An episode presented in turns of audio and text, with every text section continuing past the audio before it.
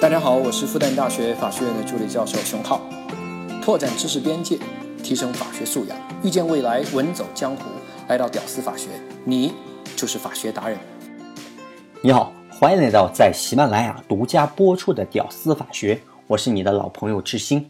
我们这正当防卫啊，已经说到这儿了，那我们就干脆多说一点。还记得我们正当防卫第一期的时候，我们说了两句话吗？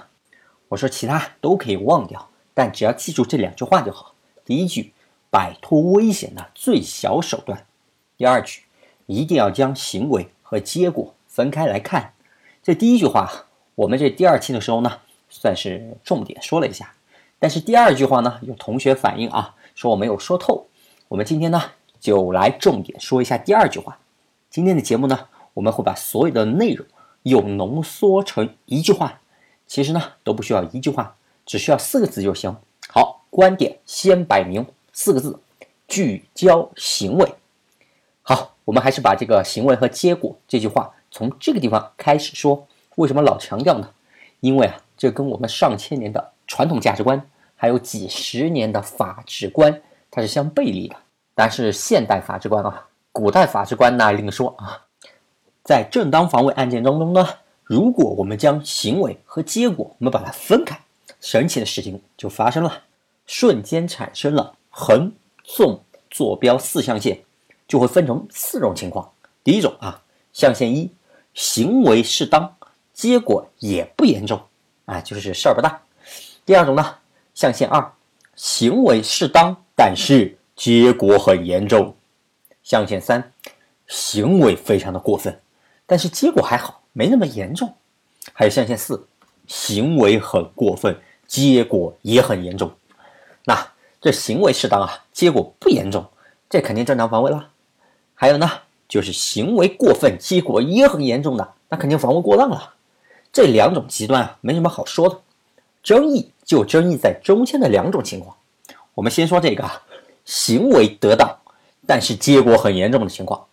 这实际上啊，就是我们说的前面说的很多很有争议的案件，比如说余欢案啊，还有昆山的反杀案。啊，为了方便，我再说一些更极端的一些案例，比如案例一啊，某个台资工厂里面呢，工人之间他相互就看不顺眼。哈，假设这个时候啊，刘关张三个人他就殴打吕某，这个吕某啊，那当然要还手了。徒手扭打的过程当中呢。这个刘某啊，最衰的这个就被吕某给推了一下，哎，没站稳就摔倒了，头就撞到了石头上，抢救无效，颅内出血而死了。问这个吕某啊，他是不是防卫过当？这个案子呢，虽然有一个死亡结果在一个地方，并且这吕某推人的行为有莫大的关系，但是呢，你会发现这吕某啊，在被三个人殴打的时候呢。把人推一下，就这个行为完全是合理的，对不对？就但就是有个坏的结果在那个地方。好，案例二发生在福建的漳州啊，一个小偷潜入某农村家里面去偷东西，主人呢就发现了，就追啊追啊，就追着小偷。刚刚抓住他小偷的衣服的时候，小偷脚下一滑，掉进沟里面，那也是摔一个颅内出血，也没抢救过来。好。结果坏结果又来了吧？但是呢，你会发现这主人啊，这用手抓小偷这个行为，他是完全能接受，也是合理的吧？好，是不是跟刚才的逻辑它是一样的？好，案例三稍微夸张一点啊，但逻辑也是一样的。一男子呢，发现自己的领导被人殴打，于是呢，表现的机会来啦，居然掏出一把枪出来，但是呢，也不至于真开枪啊，于是呢，就把这枪。当做钝器去砸别人，哎，用枪托去砸人家，结果呢，枪走火，打死了一个人，这其实更像意外事件，对吧？持枪犯罪呢，咱先不说，用枪去砸一个正在施暴的人，这个行为可以接受吧？属于一个防卫行为吧？注意，他是没有一点点开枪的意思哦。至于后面那个结果，更像意外事件，包括前面两个案例。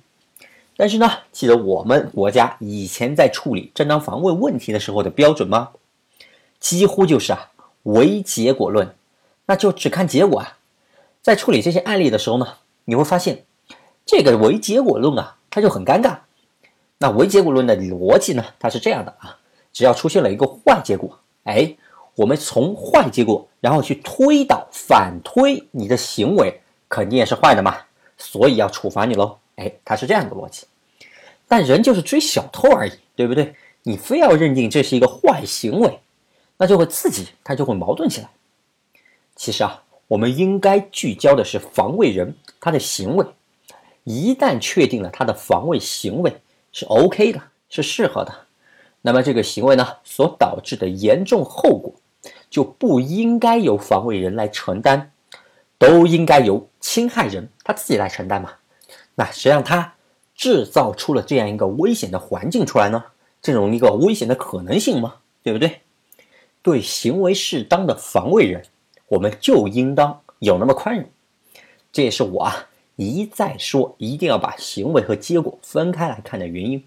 好，说完行为，OK 的结果严重的这种情况，我们反过来说另外一种争议更大的，就是他行为啊非常的过分，但结果其实还好，没那么严重。好，我们来说一个真实案例啊，这个呢比前面啊要稍微复杂一点。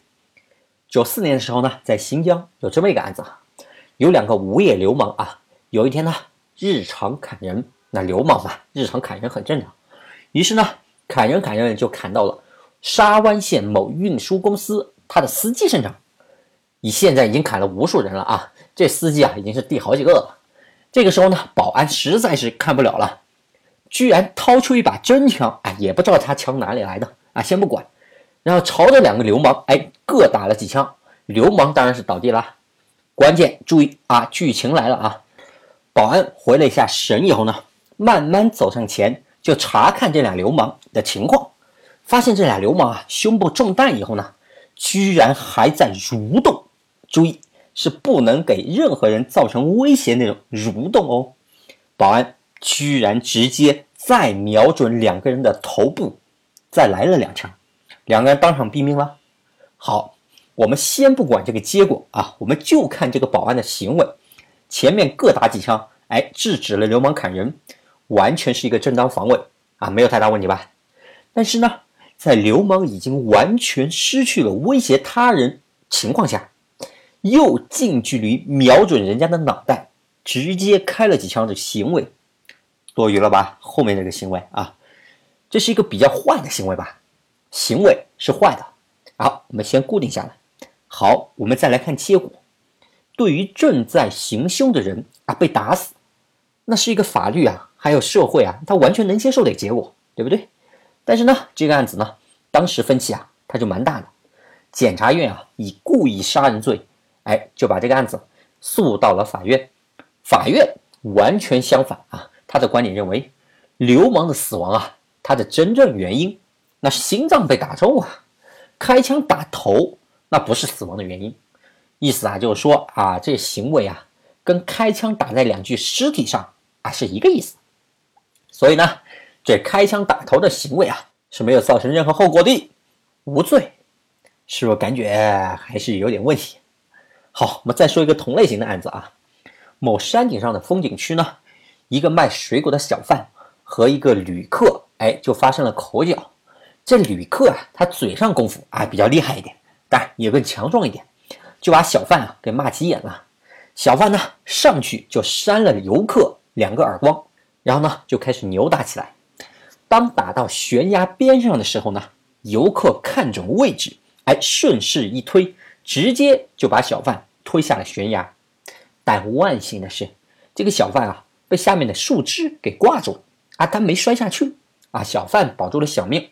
后来呢，被人救了起来，啊，也没受什么伤。好，问题来了，这游客这行为怎么算？我们还是老一套啊，唯结果论。我们先来看一下，你会发现，如果没有危害结果的话，那他的行为是没有惩罚必要的，那大家都没事儿，对不对？那就过了呗。但是呢，假设啊，在另外一个平行世界啊，剧情一模一样，但是没有树枝，小贩摔下去哎，摔死了。两个明明是一模一样的行为啊，就是游客啊，一模一样的行为，就因为运气好一点。跟运气差一点，就变成了一个无罪，一个故意杀人罪既遂，那明明行为是一模一样的呀，却因为运气的问题，那有着天壤之别的定罪，啊，是不是有点问题呢？好，这一点来了啊，现在要不要惩罚这个没有危害结果，但是却非常坏的行为？这里呢，可能有朋友会说啊，你这也不太像正当防卫了啊，这也有点更像故意杀人了。好，我把扇耳光啊，我换一下，换成用大棍子，哎，打了游客两棍，而且还要继续的打，故意伤害吧？其实呢，正当防卫的本质啊，它就是故意杀人和故意伤害，只是呢，它有一个正当化的事由而已，而这个事由是被法律上、被刑法上所接受的，所以呢，才叫违法阻却事由喽。那这呢，也是为什么？防卫过当，他定的罪啊，他不是什么防卫过当罪啊，也没这个罪，他定的是啊故意伤害罪和故意杀人罪。那为什么要讨论这个呢？实际上呢，是想用等价原理来帮助大家建立坏行为也有惩罚必要的理念。平常的话呢，一个人故意去谋害某个人，那即使啊他没有谋害成功，被害人没事儿，那也是未遂吧。未遂的故意杀人罪也要被抓起来吧？虽然没有坏结果，但你这个行为，我们也必须要用刑法来进行对你评价。同样的道理和逻辑呢，一个防卫过当的行为，那即使呢后果很轻啊，甚至完全没有后果，但这个坏行为也需要我们用刑法来评价它。从重视结果到重视行为，其实啊。是现代人类刑法发展的一个台阶，人类呢也走了很漫长一个道路，才发展到这个阶段。大陆法系最发达的德国，也是在上个世纪二战前二十年代、三十年代啊，才完成了从这个聚焦的转化的过程。而我们国家呢，目前正在处于这个转化阶段。好，今天呢到这里就差不多，老规矩，简单总结。这一期节目呢，我们其实是对前面咱们说的那句话的深入解读，把行为和结果分开来看。当我们呢把它们分开的时候，不粘在一起，这个视角建立以后，我们就会发现很多有趣的现象。比如呢，就出现了四个现象，尤其是其中的两种：行为 OK，但结果很严重；还有行为很严重，但结果还好。那具体怎么处理呢？我们需要慢慢的从聚焦结果到聚焦行为，才能真正的升级对正当防卫的认知。这一期呢，也算是为之前我挖的坑填坑了啊。好吧，这一期到这里，能听到最后的都是真爱。我是志新，我们下期再见。